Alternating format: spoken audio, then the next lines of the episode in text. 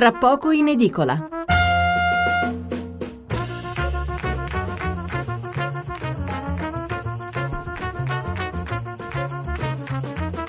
Seconda parte del nostro programma, nella prima ci siamo occupati di Catalogna, allora terminiamo con la lettura degli altri principali titoli e commenti e poi passiamo, come detto, alla politica, in particolare alla legge elettorale.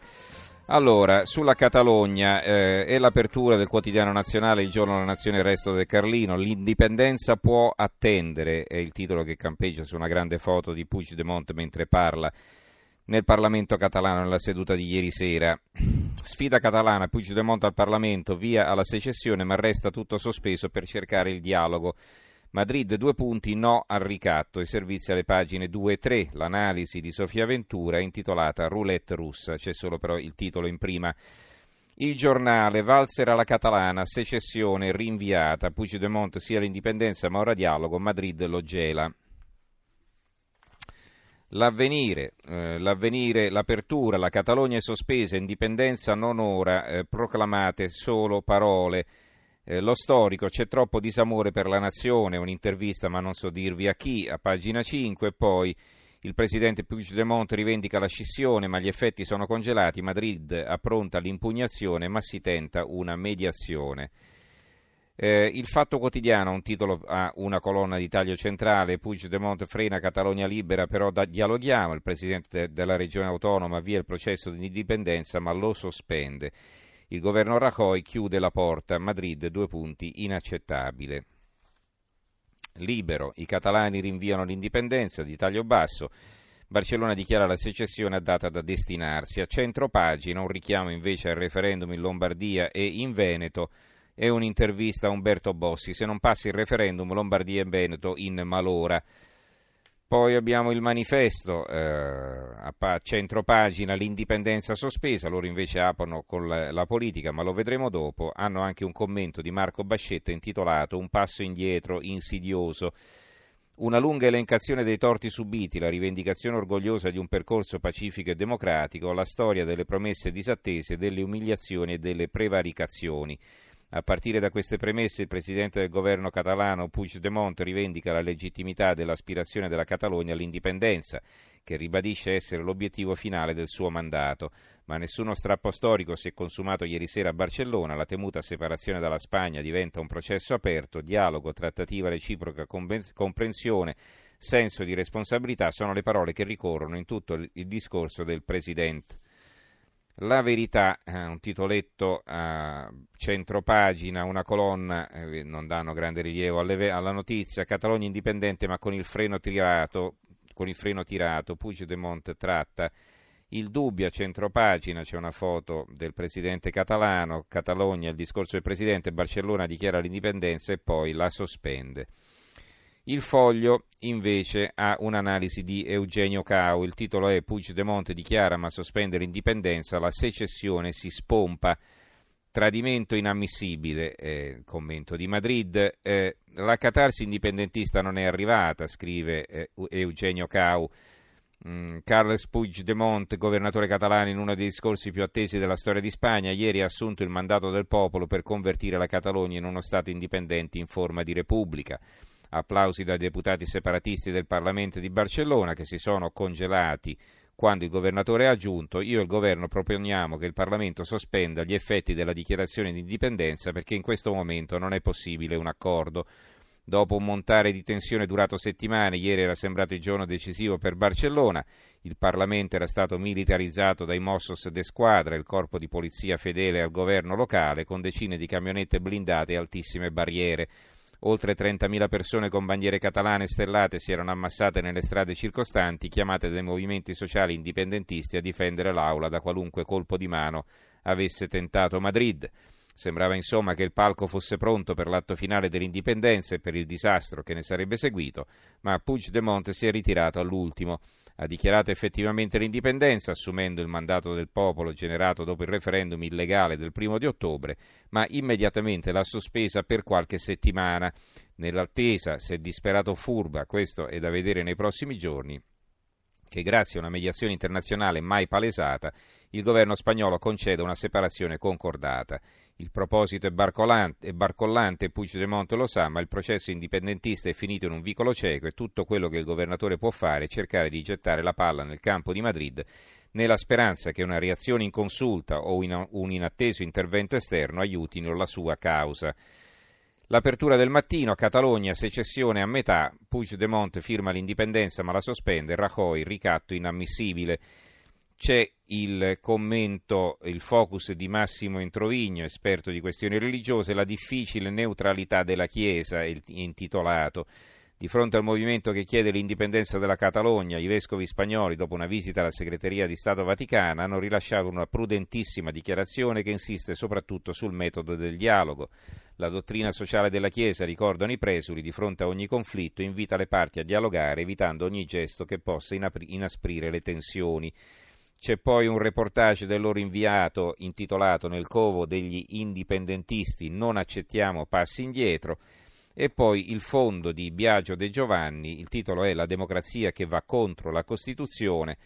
Leggiamo alcuni passi. La vicenda catalana sta giungendo al suo esito. Il presidente di Catalogna non ha proclamato davanti al Parlamento l'indipendenza, ma ha confermato la volontà di giungervi.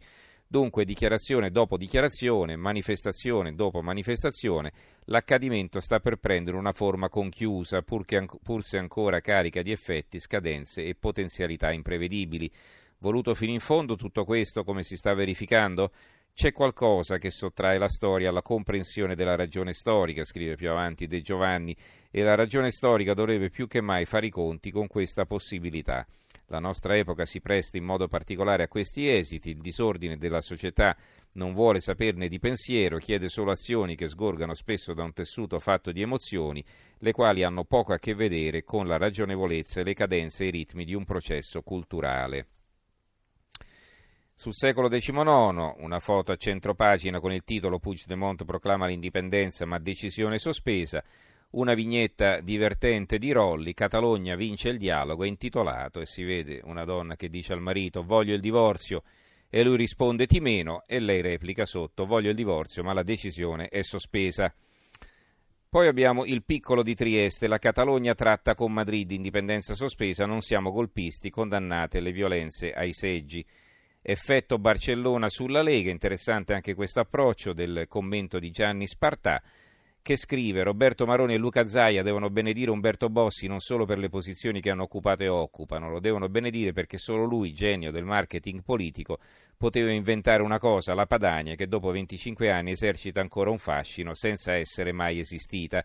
E tuttavia, mano a mano che si avvicina il referendum per il riscatto fiscale del Lombardo-Veneto, la situazione si complica.